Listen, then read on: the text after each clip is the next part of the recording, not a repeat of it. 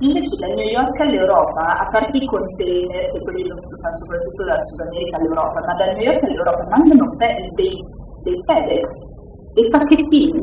Con le firme Sono io con un pacchettino di FedEx. Muschio selvaggio, podcast più fico, Luis, Federico, Dopo triangolare. Muschio microfono, videocamere e luci. Ospiti diversi tra i più nuovi amici. 20 minuti, un'ora di argomenti. Verità, imprevedibilità, gioco, inadeguatezza, risate, pianti, rispetto, sincerità e approfondimenti. Siamo negli anni 20. Muschio selvaggio. Idromassaggio. Abbiamo Beatrice Borromeo e Fede farà l'introduzione quando lei sarà con noi. E l'ha invitata lui perché noi non ci conosciamo. 3, 2, 1. Sei proprio pirla. Ciao! Ciao. Ciao, benvenuta. Grazie. Io Ci sono, senti? sono Luis, c'è mio fratello Martin e poi... Martin, ciao. Ciao, li, lo conosci, li conosci loro due? Sì, adesso ho visto Luis che chiacchierava con tua nonna. E bello figo. Hai visto l'episodio più, più spinto? L'episodio più controverso con mia nonna che dice... so- Bene, da, da lì era tutto in discesa. Esatto. Senti, allora noi, cioè in realtà io ho deciso di invitarti oggi per parlare di una serie di argomenti, no? Eh, E, e anche per un'affinità generazionale che non spesso ritrovo in, in tanti miei coetanei, no? Siete coetanei proprio? In realtà tu sia più grande. Generazione più o meno. Ero sempre la più piccola io, dappertutto, e non è più così. Ma va, adesso no, adesso i TikToker. Ah no, in realtà stavamo constatando che non avremmo dovuto chiederti l'età perché non si fa, però è la... No, se- se, se tu mi dici che io sono troppo vecchia per farmi chiedere l'età, veramente lì. Io, hai ragione, hai ragione. Ah, non è un problema chiedere l'età. Perché in realtà no, abbiamo avuto poche ospiti donne, devo dire. E quindi- uomini come host. Eh, sì, infatti siamo un po'... c'è un po' di disparità. delle merde. Io cerco di compensare col capello lungo, Lungo. evidentemente No, non funziona. Ho un cognome da donna, quindi compensiamo. Vabbè, Però sì, non sei qui, non sei qui nel, nel ruolo di donna, ti abbiamo chiamato, insomma, ehm, perché sei un- una, una persona con un percorso interessante, particolare. Sì, non so. Vabbè, eh, oggi abbiamo Beatrice Borromeo, per chi non la conoscesse. Beatrice Borromeo è stata una giornalista, è una giornalista, è una giornalista. Vedo È un giornale alle spalle, infatti. Conto la mia nuova vita. Sei una giornalista che per anni io ho seguito. eh, qu- quanti anni fa facevi anno, anno zero? Zero è stato dal 2007, poi è andato in onda nel 2008 fino al 2010. Quindi parecchi anni fa, non, non riesco a fare i calcoli, ragazzi. Io. Eh, dieci anni fa. Dieci anni fa. 2020. dieci anni fa e partecipava a questa trasmissione di Santoro dove vero giornalismo d'assalto che io seguivo assiduamente ma la cosa che a me ha sempre stupito vedendoti nelle interviste era proprio tu eri molto giovane avevi 23 anni No, ho cominciato a 19. Ma bellissimo. davvero? Penso, ah, proprio a- Poi quando siamo andati in onda, sì, 19-20 ne avevo 21. La prima. e io ho sempre percepito questa tua passione verso, verso le dinamiche politiche che poi cioè, non confondiamola con la partecipazione politica no? l'ideale no? ma proprio una cosa che io ho per esempio è proprio osservare la politica che ti appassiona come se fosse una serie televisiva cioè con totale distacco Cioè, semplicemente perché ti appassionano gli argomenti ha senso? Ehm, per me è sempre stato molto difficile osservarla appunto come qualcosa di lontano, come qualcosa di altro, no? Cioè come qualcosa come un intrattenimento che però non avesse un impatto sulla mia vita. Il problema, se vuoi mio, è stato che sia durante Anno Zero che durante gli anni del Fatto Quotidiano ho molto sofferto io del fatto di vedere cose eh, su cui noi lavoravamo costantemente che poi non si evolvevano nonostante noi pubblicassimo prove, pubblicassimo cupe, cose, e vedere, io mi ricordo tipo una volta che pubblicai un'intervista con eh, Marcello Dell'Utri in cui lui diceva che era entrato in politica per non finire in galera, parlava di cavallo e mezzo, diceva ovviamente quando dicevamo cavallo e mezzo erano partite di eroina, no?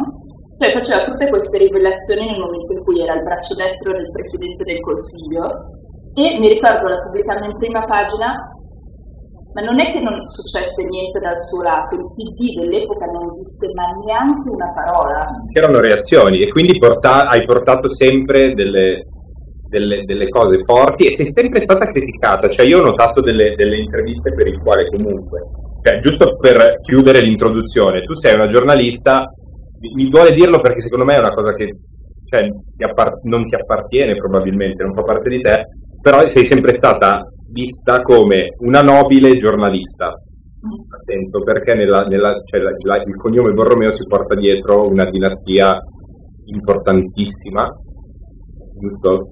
Penso, cioè, ci sono diversi lati secondo me. Uno è, è un po' banale da dire oggi come oggi perché effettivamente c'è tutto un movimento femminista che, che fa emergere questi aspetti, però se tu noti, dimmi una donna in Italia che, che ha un, un- un aspetto pubblico e che non viene etichettata eh, in un modo o nell'altro, capito? Che sia appunto per le, le origini della sua famiglia, che sia perché si occupa di eh, vicende frivole e poi prova a dire una parola su un tema più importante, che sia perché eh, come Rula Gebreal all'epoca con cui io lavoravo da Santoro, perché è, è palestinese, quindi ha la pelle di un colore diverso, che sia perché cioè, c'è sempre una scusa per sminuire eh, il lavoro di una donna. No? Nel mio caso era un colpo facilissimo che infatti eh, eh, mi è stato dato sempre, e cioè che io perché ero nata nella famiglia non avrei mai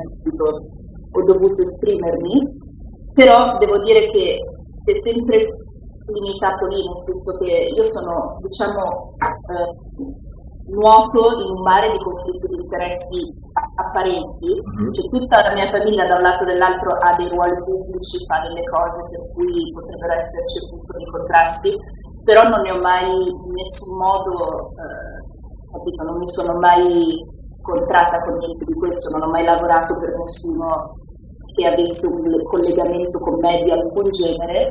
Se ci penso, ho lavorato per Newsweek, per Beast, per Sky, per il Fatto Quotidiano, cioè nessuno di queste cose ha mai avuto un legame vero con la mia famiglia o lontano e di conseguenza eh, questa cosa era difficile da criticare perché non c'era particolarmente... Yeah. E invece, se, se per quanto la presa su- sulla, sulla critica in realtà fosse non, non avesse per l'appunto un, un- un piglio, su di te, cioè i, i contrasti interni al, alla tua, al tuo contesto rispetto alle tue idee, quanto hanno pesato? Hanno pesato perché comunque sia sono state questioni anche che io ho dovuto risolvere in me stessa, nel senso che un conto era quando era solo anche la mia famiglia di origine, da cui io mi sono anche molto emancipata da giovane perché sono andata a vivere da sola che avevo 16 anni e l'ho fatto proprio per, perché non volevo finire in un filone rifabbricato in un certo senso, perché volevo avere la mia indipendenza, perché volevo fare i miei esperimenti, le mie cose.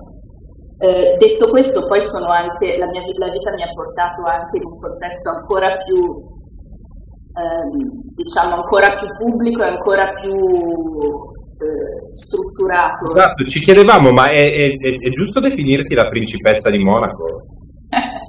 È molto sbagliato. È sbagliato, però se- perché eh, cioè, cercavamo delle, delle cose in giro, articoli, sei però membro del Principato di Monaco, giusto? Membro della famiglia del principe. della, della famiglia del Principato, però questo non fa di te una principessa. Neanche mio marito è un principe né, né io. È un principe, cosa siete? Il signore era Draghi. Niente, e non siete, non siete destinati a diventare re. No, re nessuno, è un principato. Un principato, come Ci funziona? sono principi. Ci spieghi come funziona un principato? Un principato funziona, allora il principato di Monaco funziona in una maniera molto interessante perché è uno dei pochi in cui il principe è quello che poi firma tutte le leggi. Cioè il Ah. Parlamento, che il principe ha l'ultima parola su tutto, quindi non è un ruolo rappresentativo ma è un ruolo esecutivo. Funzionale, è proprio vero.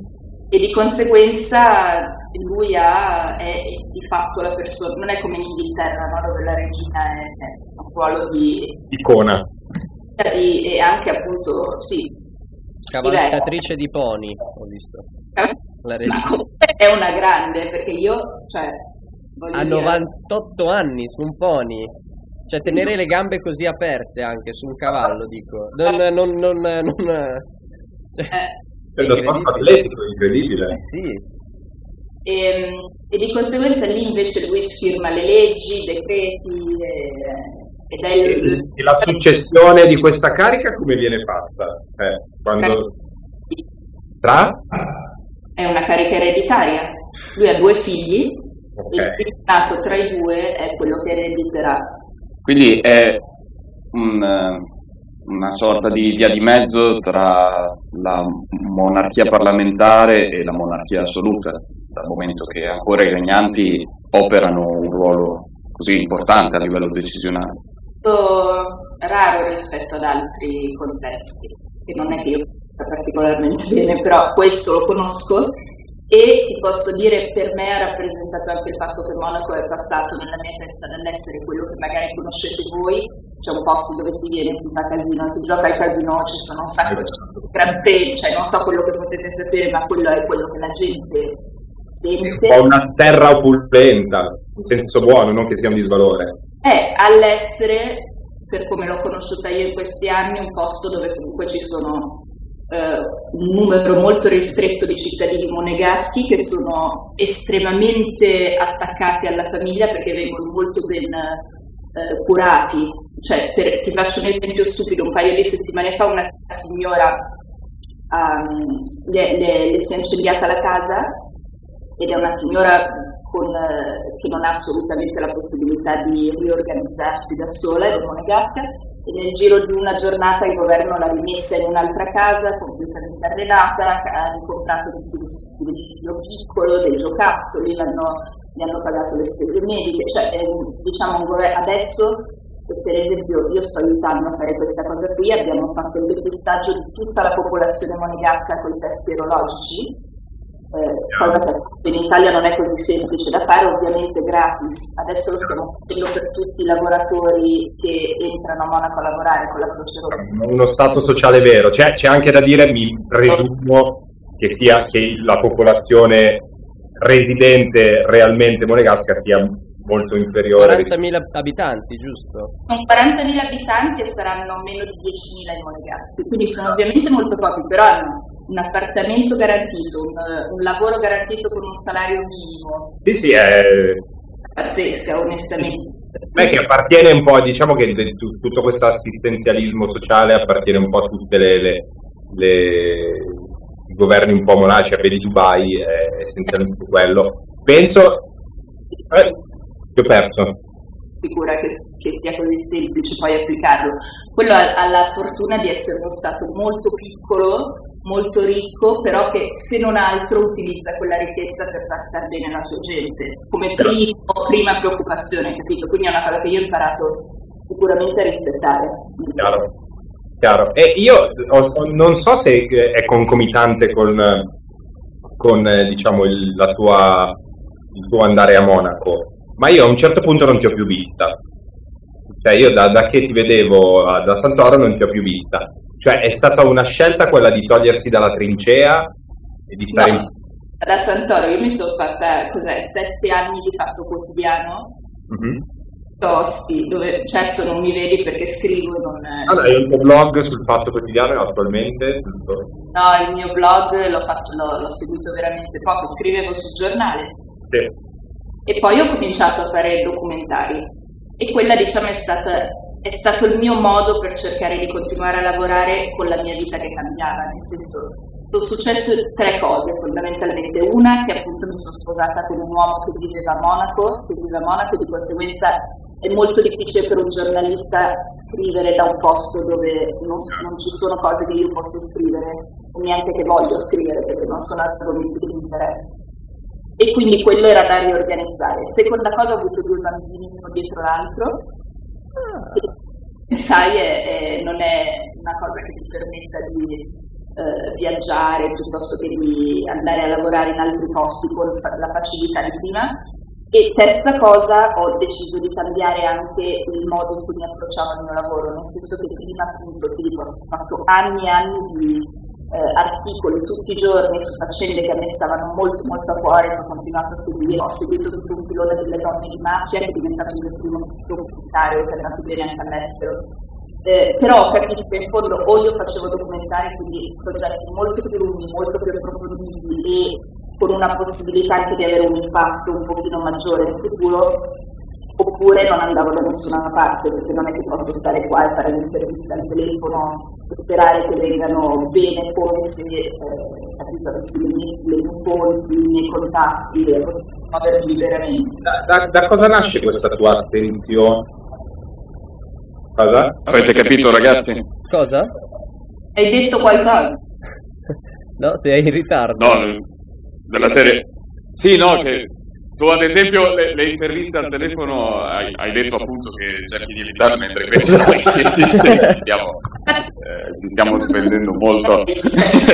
trovare la chiave per poter fare un po' quello che facevo in maniera che funzioni, Sì, capito? perché- Cioè, hai- eh, ti- Mm. eh, non ti sei adagiata e hai voluto, cioè nel senso, notavi che non avveniva un cambiamento come, come- come ti sarebbe piaciuto e hai deciso proprio di, di- di cambiare metodo.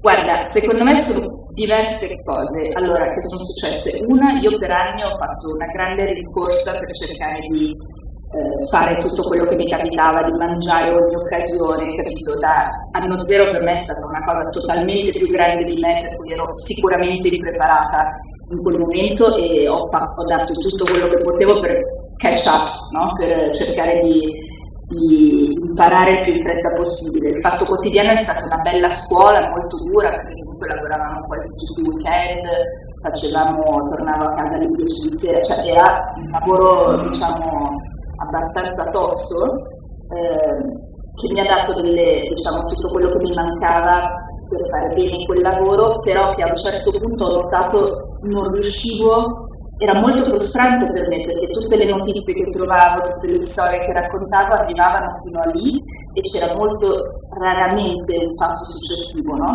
Ed è anche un po' il problema dell'Italia che nel senso che quando tu racconti una storia, non so se notate, non c'è mai il commento sulla storia, c'è il commento su chi l'ha raccontata, sul fatto che se l'hai raccontata tu vuol dire perché non l'hai raccontata sull'altra parte, se racconti una cosa sulla Lega perché non la dici tu, Mm. perché sei una sostenitrice dei 5 Stelle, cioè è difficile che ci sia eh, un Dibattito, vero? dibattito nel merito no, di quello che esce. E quindi a un certo punto ho pensato, ho, ho fatto questo progetto con Newsweek per fare un documentario sulle donne dell'andrangheta, perché avevano storie meravigliose, senso io scop- leggendo le, le indagini della procura, soprattutto di Reggio e di altre, ho cominciato a trovare intercettazioni telefoniche di donne che ordinavano omicidi con la sega elettrica, che gestivano miliardi di euro, 40 miliardi di euro all'anno che è il fatturato dell'andrangheta off taxes, che comunque gestivano la situazione perché è una mafia in cui non puoi né ehm, non puoi entrare a meno che non, non ci nasci oppure non ti sposi. Sì, sì, ma di dinastie l'andrangheta comunque. Andavano in galera, le donne hanno cominciato a prendere, a prendere possesso dei ruoli di potere ed è stata una cosa molto interessante per me, sono stato tanto tempo in Calabria, ho passato tanto tempo con loro, ancora oggi il mio telefono ogni settimana squilla ed è qualcuno che ha un paio di condanne per omicidio, infatti. Però... Angoscia. Basta questa cosa di auguri di Natale, capita, Delle seghe elettriche con i fiocchi. così ne dice. da, cioè fanno quasi ridere, sono drammatici. E, e quindi ho fatto questa cosa qui, che tra l'altro diventerà, eh, do una piccola notizia, diventerà un- una serie tv. Eh, E, e quindi è stato divertente anche lavorare allo sviluppo della serie tv. ma dopo serie o, o serie recitata? E fiction, Fiction. basata, Le però- donne dell'andrangheta? basata sulla storia di Marina Merico, Mm. che era la nipote, che è la nipote della prima donna eh, arrestata che ha preso l'ergastolo per mafia nel nord Italia, o la- una delle prime tre arrestata per mafia che gestiva la piazza di Milano di cocaina e mi ricordo questa scena in cui io vado a casa sua con il microfono nascosto per, per- per fare il documentario ed avevo appena scritto un articolo su di lei per il Fatto Quotidiano e sono entrata e abbiamo chiacchierato della nipote, perché la nipote mi ha detto che poteva andare, che, che sarebbe stato ok. Ma gli avevi detto che avevi il microfono oppure no? La nipote? No, eh, in generale lo sapevano che tu avessi il microfono? No, ah no, che ne so. Era ai domiciliari perché stava, aveva un tumore, quindi l'hanno tolta dall'ergastolo e poi aveva otto figli che erano appena usciti di galera in casa e mi hanno guardato malissimo. Io entro facendomi presentata dalla nipote a cui lei, lei adorava e, e praticamente lei aveva, Hanno smesso di adorare dopo che ha scoperto che... aveva sul comodino la, l'intervista che io avevo fatto alla nipote con la prima pagina del Fatto Quotidiano e a un certo punto parlando, mi sto facendo raccontare la sua vita, parlando di ah, se io scopro chi ha scritto questo articolo lo ammazzo. E io ero così. Non c'era scritto il tuo nome in fondo? Eh, ma certo, eh. Ma non sapeva collegare la, un- dare un volto al nome, E nel frattempo c'era il regista del documentario, questo americano, che era fuori nel furgoncino che se n'è andato. Perché? Perché si spaventa? Perché gli hanno fatto... Ah!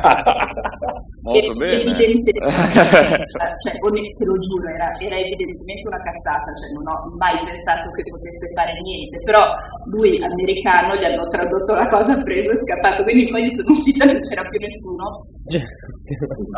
Perché ti stavo raccontando questo? per la serie. Tra l'altro, scusate, posso fare aprire una parentesi che non c'entra nulla?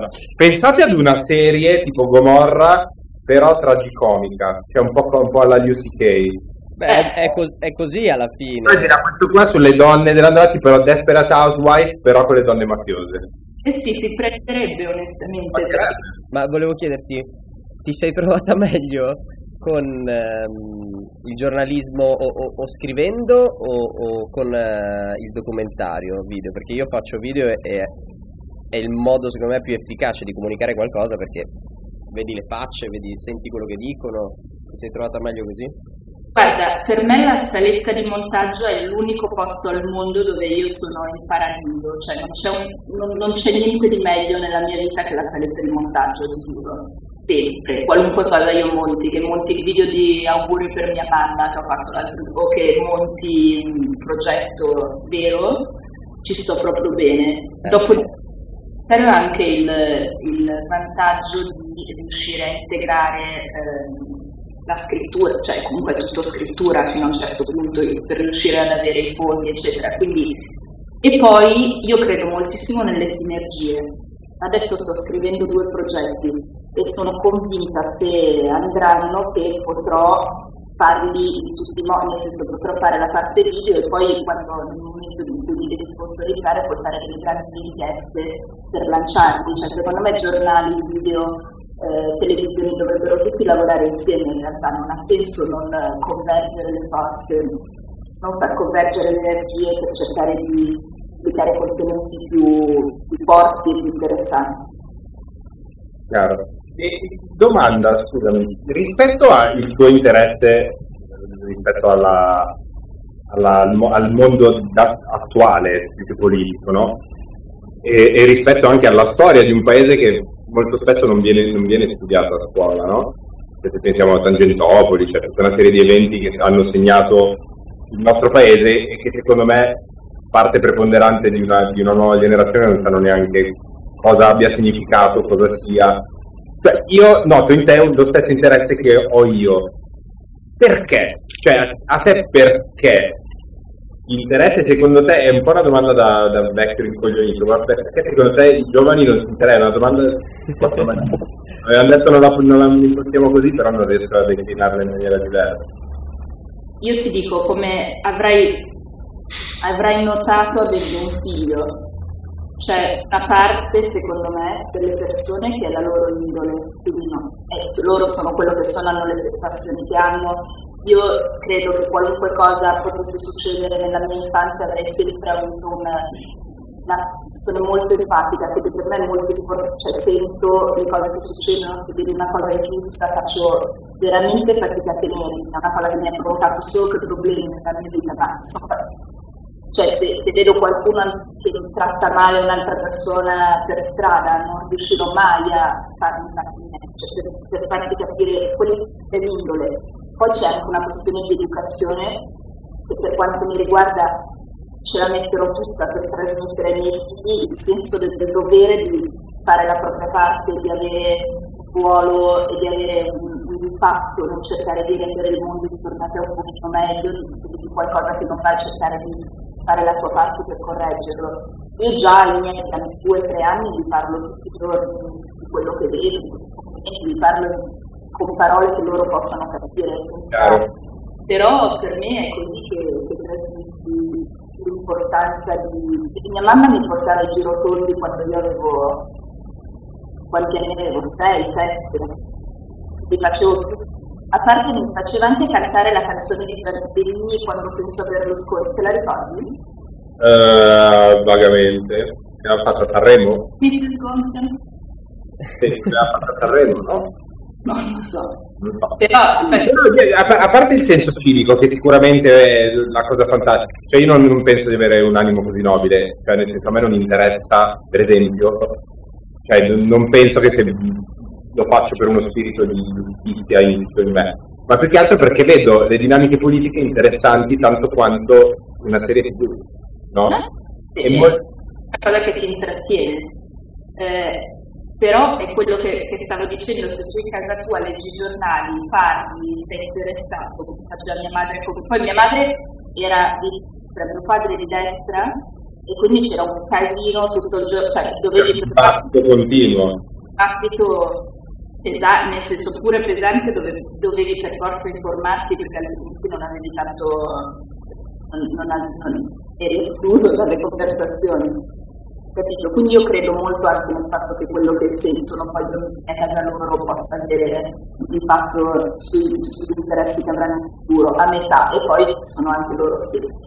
Detto questo, per me il fatto che ci sia poco interesse verso la cosa pubblica è una cosa molto triste e che dipende però anche dal fatto che non, non vengono espresse con i mezzi giusti le, le faccende. Cioè tu per esempio sei una persona che potrebbe benissimo riuscire ad avvicinare una buona fetta di gente a temi più eh, a temi importanti perché parli cioè, conosci gli strumenti, parli il linguaggio, io non credo, ed è anche uno dei motivi per cui lavoro molto con i quotidiani, che i giornali di carta possano arrivare troppo lontano, oggi, nell'avere un impatto. Però se ci fosse se ci fossero progetti di formazione digitali più accessibili, però più approfonditi che non eh, un hashtag o, capito, o un video di 10 secondi sarebbe molto più cioè, secondo me mancano i modi di comunicare con la gente della nostra età, piccoli ormai della nostra età sono Sì, no, mi veniva da, da pensare appunto che cioè, quello che viene spesso interpretato come un disinteresse da parte dei, dei giovani, ma anche di una larga fetta della popolazione verso la politica, non, non credo sia tanto attribuibile alla sbagliata comunicazione, ma anche a tratti a un eccesso di comunicazione di una cosa che il più delle volte viene interpretata come un mondo disgustoso, cioè quello del, del potere che legittima se stesso attraverso il racconto che fa di sé. E i- i- tutto, tutto questo vociare, tutte- tutto il feedback che cerca di darti, l'unica ricaduta che ne hai nella tua vita è appunto il fatto che le cose non tornano, quindi molti mh, per me non è che siano disinteressati, semplicemente la vedono come una cosa sporca al quale attribuire molte delle, delle cose che, che vanno male a- alle persone semplici. cioè. Le inchieste su temi ambientali, secondo me, se ci fossero in maniera sistematica e non la cronaca, non eh, la tigre che si sta estinguendo, perché va bene, lo sappiamo, ma eh, che ne so, un'analisi di tutte le aziende che inquinano, come l'hanno fatto, perché, per esempio, c'è una storia meravigliosa che si gira molto poco, che la Shell, l'azienda Shell, petrolifera, eh, negli anni 90 ha mm, inquinato tantissimo le terre di Ogoniland in Africa e praticamente c'è stato un movimento con una decina di uomini che hanno cominciato a protestare, ha avuto tantissimo seguito. La Shell ha pressato il governo locale per intervenire e il governo li ha messi tutti quanti, li ha, li ha uccisi, cioè li ha dichiarati Ah. e li ha uccisi tutti quanti, sentenza di morte, e adesso una delle vittime, una delle vedove di quegli uomini uccisi è, ehm, ha fatto causa al, al Tribunale Internazionale dell'AIA alla Shell. Cioè, seguire storie tipo queste, certo. secondo me farebbero avvicinare tantissimo tutto un popolo di giovani che vanno in piazza con Fridays for Future, eh, seguaci di Greta, del suo messaggio, che oggi onestamente perché dovrebbero comprare i giornali? Chiaro. Tra parentesi, tuo marito è la persona che ha portato Greta Thunberg, che ricordo a chi guarda Muschio Selvaggio, che non si dice Greta Thunberg, ma si dice Greta Thunberg. No, Eh, isve- guarda, ragazzi, su Ma questo- lo saprà ben eh, lei. ragazzi, si dice in svedese, si dice Greta Thunberg. No, sì? Vabbè, tuo marito è la persona che ha portato con la, presumo, sua barca a vela, Greta Thunberg, Thunberg, che dir si voglia, da, gli ha fatto fare la transoceanica per non prendere l'aereo. Ti è arrivato il libro che ho mandato a suo figlio? No, non mi è... Eh, guarda, E questa è la storia. il Capitan Papaya è la storia, e guarda ti faccio vedere la mia pagina preferita. Ma Aspetta, eh. scusa, Fede, La storia che attraversano, vedi, e, ci- e tutti noi siamo diventati dei cartoni, ma è nata dal fatto che i miei figli mi continuavano a chiedere dove fosse papà, quindi i bambini erano disperati la scorsa estate e, e ho Quanto ci chiesto- messo? due settimane. Due settimane. Sì. Due settimane di viaggio più andare e tornare fino da New York, eccetera. E, e ho chiesto a una mia amica illustratrice che si chiama Maddalena di fare i disegni del viaggio per spiegare ai bambini cosa sta succedendo, no? Quindi questo libro è nato totalmente dall'esigenza di spiegare. Guarda la mia pagina preferita. È Donald? Donald! Ah, è Donald Trump sul trattore. Il trattore tangenziale, Donald Trump. Tra l'altro è una delle canzoni preferite del mio piccolo. E vabbè, si migliora col tempo. Il... no, scherzo. Il... Non gliela far sentire. Il... Sì, cioè, com'è stato per tu? Cioè, come l'hai vissuta tu? Perché come è nata questa convergenza con, con Greta Thunberg? nata come tante cose in maniera totalmente casuale con mio marito che legge un'intervista di Greta che dice sto cercando una maniera di andare a New York per il summit delle Nazioni Unite. Gli hanno detto lui ha una barca a vela completamente ecologica, nel senso che ha anche sostituito il piccolo motore per, per far funzionare i macchinari di volo, per controllare il satellite, eccetera, eh, con una cosa che funziona a turbine sottomarine e pannelli solari. Quindi è 100% eh, verde come, come barca e quindi ha contattato il team di Greta tramite non so chi e gli ha proposto un passaggio e lei nel giro di due giorni ha detto sì. Sai quelle cose che lanci lì le butti lì, tipo, ma se vuoi ti do un passaggio e poi ti do Invece uno se le segna proprio. Greta ha detto ok. Mio figlio grande Stefano ha dato un sasso che ha trovato in giardino a, a Pierre per tenergli compagnia e lui se l'è tenuto in mano. Wilson. No. È stato Winston, guarda c'è anche qua. Eh, è stato totalmente Winston, tant'è che ce l'ha ancora lì perché non riusciva assolutamente a... Ah no, non lo trovo. Non riusciva assolutamente a distaccarsi dai bambini. Ma sai, la che uno se ne va e lascia due, due piccoli a casa è dura. Quanti anni hanno? Due, tre. Due, tre. E- Ma eh, eh, mi, fa- mi- mi piace come racconti con tranquillità e normalità avventure abbastanza epiche. Guarda, la pietra, non lo sa nessuno che quella è la pietra di Stefano, ma lui lo sa. Quindi ogni volta che vede fa, quella è la pietra che io ho dato a papà. Un grande stile Oh. di soddisfazione per il suo ruolo. Cioè, voi non parete vedere delle normali diapositive di famiglia in futuro? Hai già il libro illustrato di un'avventura epocale, eh, storie, e poi, cioè, sei, sei comunque giovane e sembra che tu... eh, Grazie! niente, niente. Dice, non lo sentivo da tanto tempo. e, e sembra che tu abbia vissuto comunque una vita intera, perché hai iniziato prestissimo a... a- a- cioè, sembri, sembra che tu... Sembrano quasi più di una vita. Sono Sì. più vite. Sì. Mm. Eh, E sei all'inizio. Molto molto importante per me. È anche il momento buono per me per ricominciare a, a lavorare in maniera più strutturata, nel senso io ho avuto anche la, la batosta che ho fatto un documentario su dei bambini soldati della mafia, un progetto su, una, su Caivano, e ho finito di montare, ho, ho girato fino a che ero, non so, quattro figlio e ho finito di montarlo la settimana prima di partorire il mio primo figlio. È stato fisicamente molto difficile perché avevo avuto delle gravidanze difficili. E dopodiché doveva uscire dopo, non so, sei mesi di post, eccetera, e il giorno della messa in onda non è uscito perché Sky ha avuto, e doveva andare su Sky, ha avuto un, ha avuto un problema con l'ufficio legale che non si è voluto prendere la responsabilità visto che erano minorenni. L'avevamo fatto col consenso delle famiglie, di loro, con un messaggio, cioè non, non era affatto eh, sbagliato mandarlo in onda, anzi. Mi puzza. Vedere questa difficoltà. Cavillo. Eh? Sembra un cavillo. Puzza questa storia. Avrei anche forse dovuto combattere di più, però avevo un bambino piccolo. Quindi non è andato mai in onda? È andato mai in onda, capito? E quando io ero, e quando mio Male, figlio aveva 5 Mm. mesi, l'intensità del secondo, quindi cioè, la mia Chi energia. ha fatto quel documentario? Guarda, ce l'ho lì perché secondo me, a parte che alcune delle storie sono finite un po' male, però ho cominciato a seguire questi ragazzi che avevano 12 anni. È finita male vuol dire che qualcuno di questi ragazzi è morto. No, no, no. No, però diciamo che sono finiti in dei giri. eh, Bellissimi.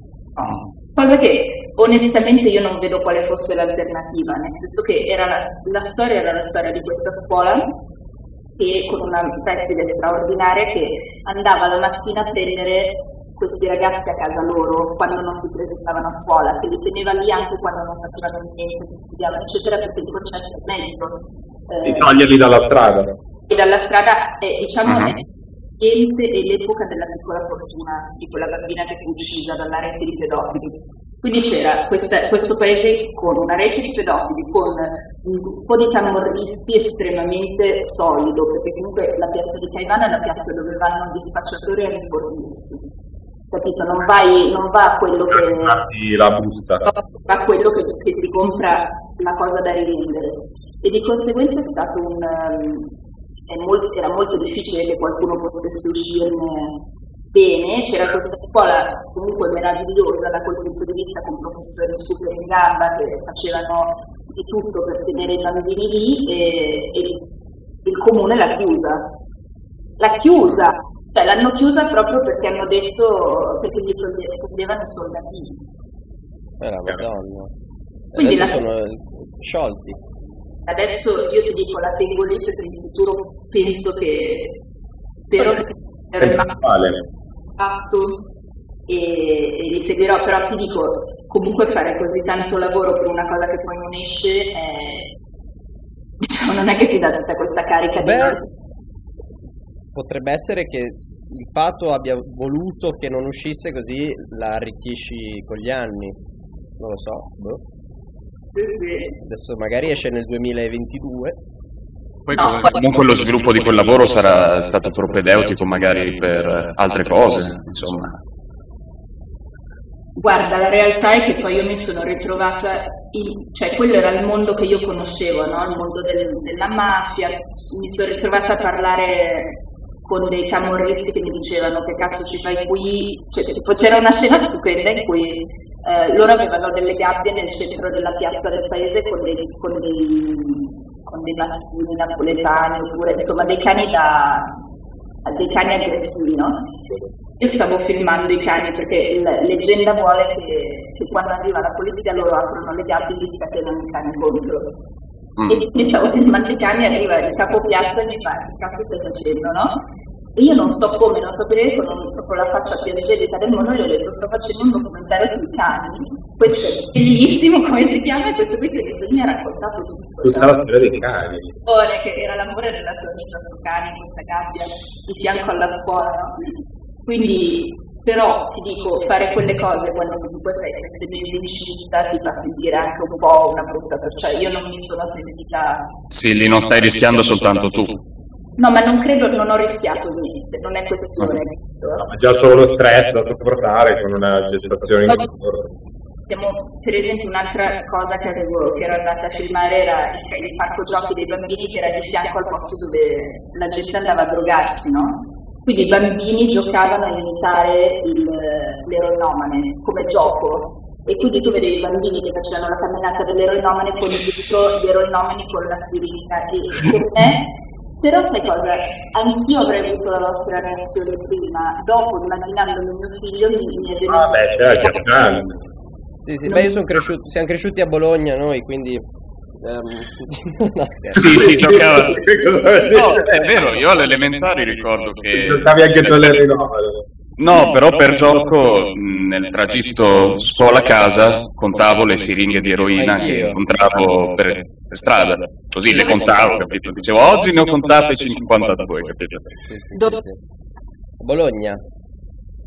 A Bologna. Eh, Era, era una era una situazione molto più grave in passato, eh, tra gli anni 90 e i primi 2000, eh, ma poi un po' anche per eh, risolvere questo problema in maniera indiretta hanno tolto molte fontanelle pubbliche, molte- molti bivacchi mh, così che potevano alimentare eh, questo discorso. Tu pensi di essere, di essere stata sminuita in quanto donna? Perché io poi ho la, ho la netta sensazione che tu sia stata sminuita in quanto nobile, cioè in quanto ricca. Cioè non ricca, cioè in quanto appartenente a un'estrazione Era la cosa più facile per non subalterna.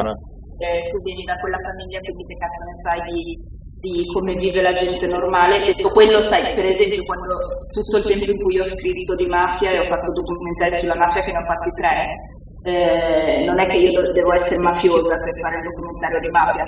E neanche, capito? quindi io credo moltissimo che una persona curiosa che fa bene il suo lavoro può entrare in qualunque mondo ehm, e se vuoi questo lavoro è stato anche una manna dal cielo per me perché mi ha permesso anche invece di rendermi conto di come fossero tante cose che forse effettivamente non, non avrei eh, vissuto e che non, non mi ci sarei avvicinata se fossi stata nelle mani, sulla scia della mia famiglia, quello è ovvio.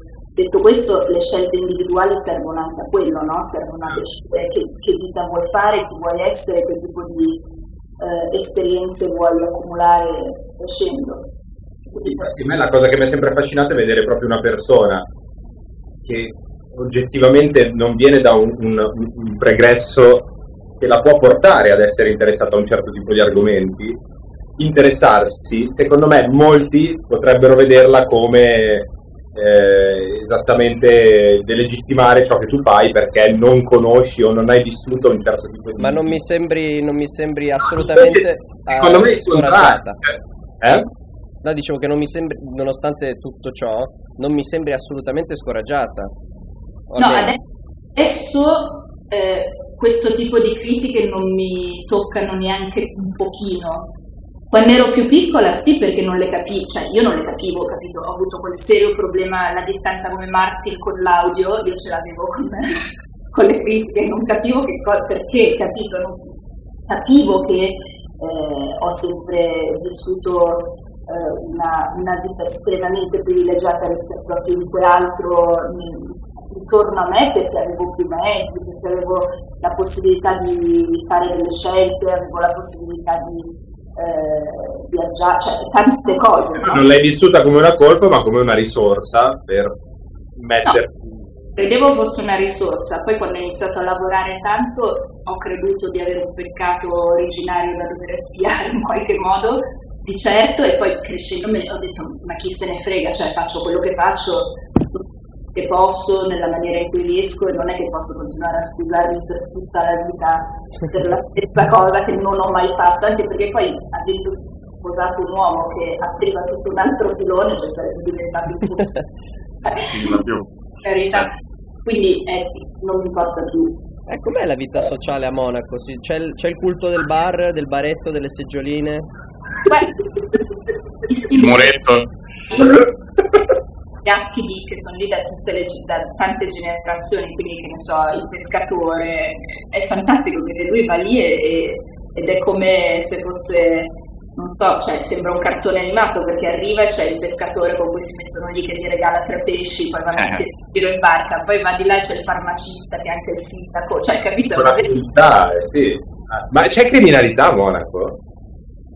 corruzione suppongo, Non, cioè, non avete... la criminalità vera, però no, è un posto estremamente sicuro. Bellissimo. Criminalità veramente poca e è molto è l'ideale per, per avere dei bambini piccoli, perché sei sicuro, è tutto pulito, è tutto organizzato, poi quando crescono è meglio, forse, Mm. far vedere anche altre cose. E, e, e te Beatrice hai la laurea? Sì. Due, Eh, in cosa? Quella? Una non vale, nel senso, vabbè sì vale, Vabbè. No. cosa? era una laurea di nove mesi, un master di nove mesi. Vabbè, vale.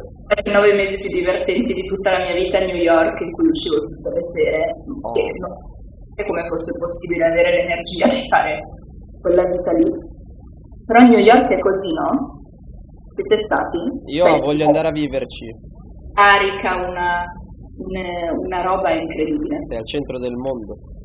messo un po' più del normale per tutti. Ma che in che cosa l'hai preso?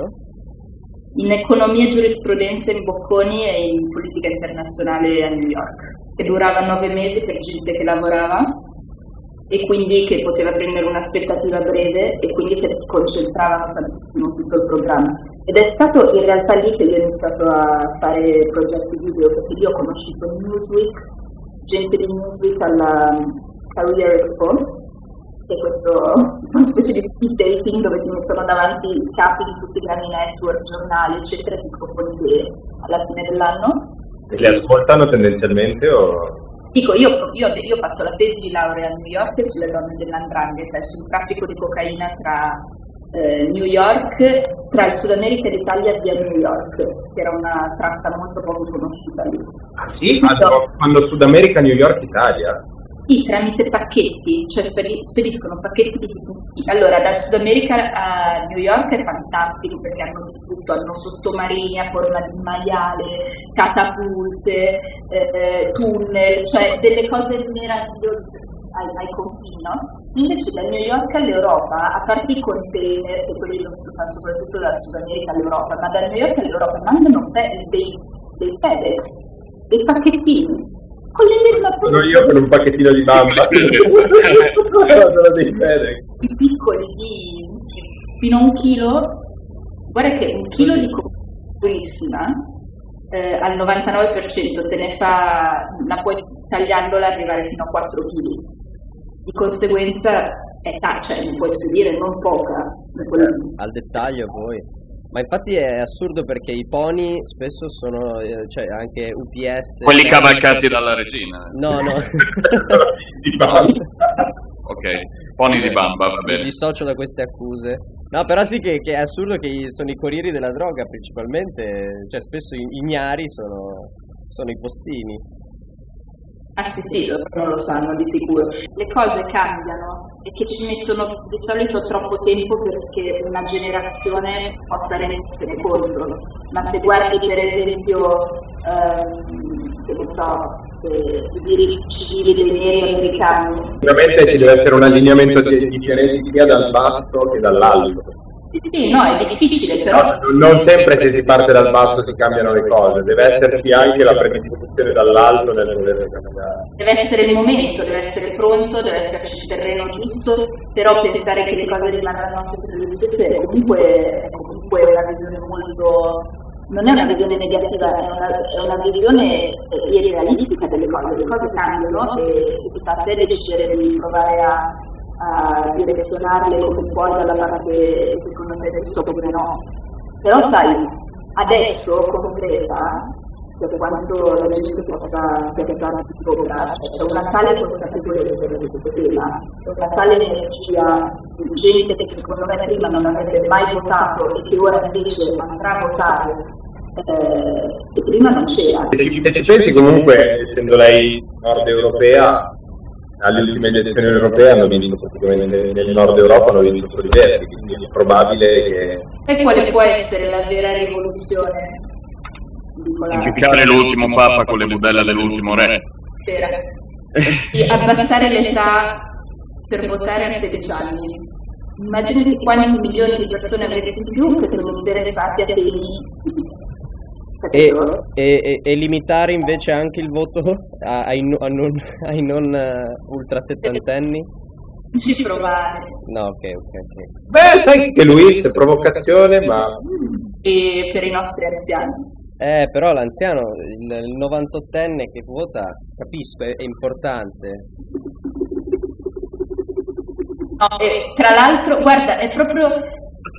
È- vero che ci sono dei casi particolari, però è anche vero che c'è tutto un patrimonio di esperienza che per me vale la Ma vivono un altro pianeta molti anziani. no, più che altro dovrebbero cioè, pensare al... Cioè, Ma perché i sedicenni, scusa? sì, in effetti ragazzi... non- cioè, No, ma infatti è stupido come discorso, però è tutto, idea- è tutto idealistico. Nessun- nessuno ha una percezione complessa e completa di quello che sta avvenendo. Cioè, parte de- del fatto che siamo una specie sociale deriva proprio dal fatto che ci si aiuta a vicenda nel farsi un'idea di quel che avviene, ognuno ha la sua Sono certo che prospettiva. se dessimo il voto ai sedicenni cambierebbe qualcosa, ti ritrovi spera e basta Presidente della Repubblica, capito?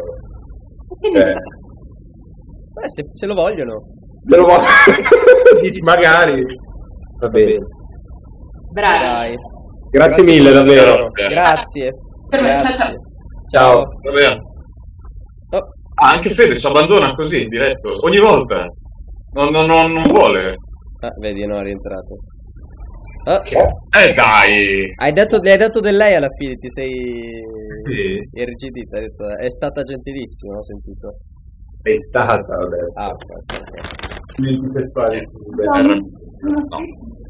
Hai scorreggiato, Fede? No, di ascella. Ma amore, ma ho messo il deodorante, adesso compro un deodorante nuovo su Amazon. amore, se c'è... Ciao. Non faccio la mia Twitch. Come è stata? Perfetto, la mia donna ideale. Un po' annoiata. Chiara Picchialo. Ma farà di peggio, guarda. Quanto è la mia, la mia metà perfetta?